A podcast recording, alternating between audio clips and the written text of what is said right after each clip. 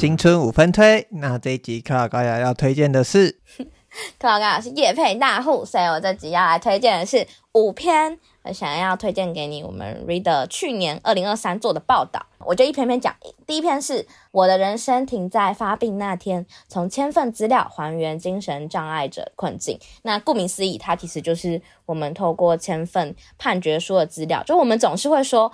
某一些重大案件，像是小灯泡案，然后或者是各式各样内湖案、新竹案等等的，就是我们会看到很多好像精神障碍者，那他们呃，他们犯下了重大的刑案，我们对他会有一些既定印象，或者是很多人觉得。为什么就不枪毙，或者为什么不关一关？为什么他的家人不带他去看医生？那我们就从这些资料来告诉你，他们到底经历了什么？他们比你想象中还要努力的想要适应社会，然后他们比你想象中的一直来往返在家庭跟医院之间。然后你会看到，我告诉你这一个人，例如他很穷，或者他没有家人陪伴，你可能会觉得没什么。可是当我把这几千份资料给你看，他们。这么多人，他们的家里经济都有什么样的状况？他们的家里援助其实都很不足。然后他们有多少人已经往返了医院跟可能照护中心多少多少次？你就会知道说，其实事情没有你想象中那么简单。那整个故事就是从这个东西去出发，谈到在上一个立法院届期已经呃通过的精神卫生法，目前有哪些已经做好的事情，但还是有哪一些还没有做好的事情。那就是这一篇，我的人生停在发病那天从。从千份资料还原精神障碍者的困境。那第二篇是 靠大家本人也有参与，其实有推了蛮多我自己的，但那是因为我想要分享给大家。那这篇是 Me Too 进行式，不语，没有 Me Too 进行式，申诉无门，诉讼无罪，受害者充满荆棘的愈合之路。两篇一起连在一起，是因为这篇也是从判决书的角度出发。那去年其实台湾整体迎来了。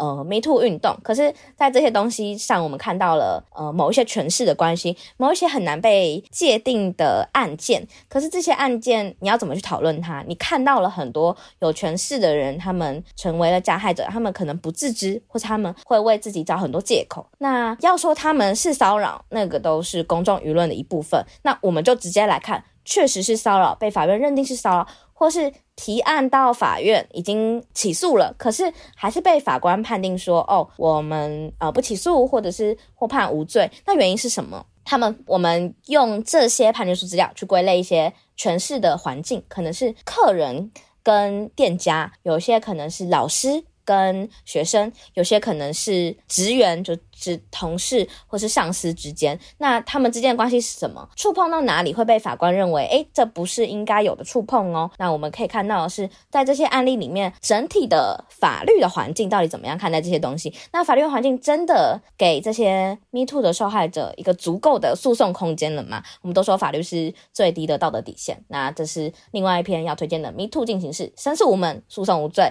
受害者充满荆棘的愈合之路。然后接下来第三篇要推的是一跃成为经济学人封面，台湾如何成为外媒焦点？台湾因为整体的国家政治环境的影响，所以其实我们很常会想知道说，诶，台湾发生什么事情？哦，又因为这件事情登上世界各式各样报纸的封面，或是登上纽时封面，是因为有些时候是因为同婚，有些时候是因为某些重大案件。那有重大案件的时候，我们会觉得啊，天呐，有点丢脸，这件事情居然让大家认识到台湾。可有些可能让我们很骄傲的事情，会说哦。还还好，大家有看到这件事情，然后让外国媒体都可以肯定台湾。那究竟这个报道台湾这件事情十几年下来有什么样的变化？我们就从资料去看这件事情，就发现说，哎，其实早期很多灾难新闻，这几年可能中国的影响变大，可是也有越来越多的外国记者来到台湾，那是因为什么？那他们报道的东西是不是也有因为真实的来到台湾而有不一样的地方？那这是第三篇要推荐的，一跃成为经济学人封面，台湾如何成为外媒焦点？第四篇是，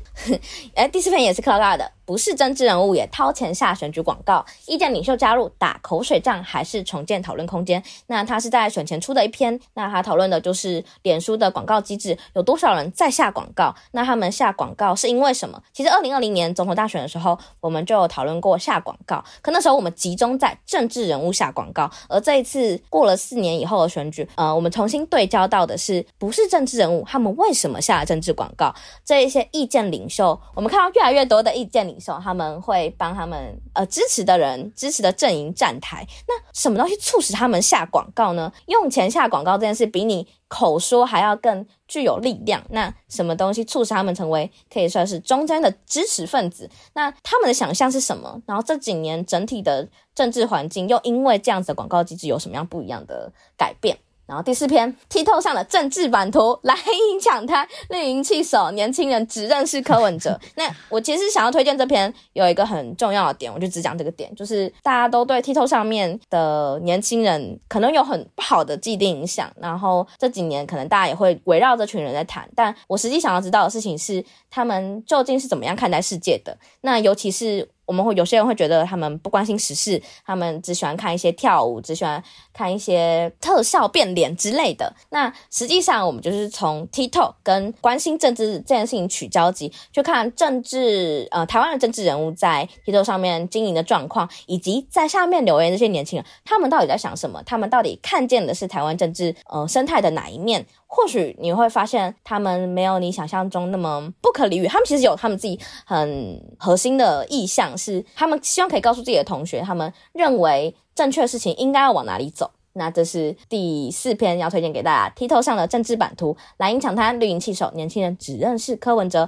第五篇，第五篇就是因为克劳嘎雅呢，在前几年晋升成为了。呃，也没有晋升，就考到了机车驾照，所以就开始了自己的骑车人生。可是我一直都骑的是共享机车。那这次就来这篇要来推荐的报道是：二零四零运具电动化不禁售只补助，你的下一台车会是电动车吗？其实从标题里面就可以呃让你知道，这就是我们要讲的事情。真的吗？政府规定十七年后。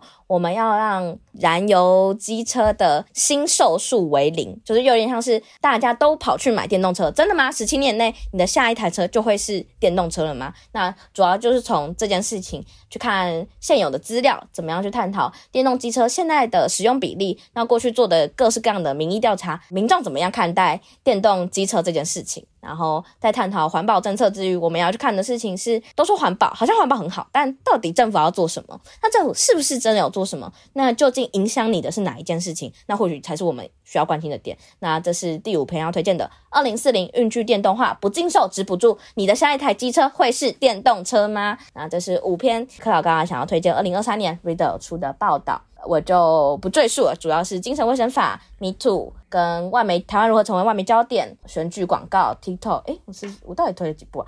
然后跟电动车的专题，就是这些这些报道推荐给大家，推荐给大家。我自己非常推，去年最喜欢的就是抖音那一篇讲 TikTok 的。每当有人问 TikTok 的影响的时候，我都直接传这篇给大家看。写的非常详细，也把那些这些人为什么会成为这样，为什么会这样想的原因都讲出来了。好，推荐给大家，推荐给大家。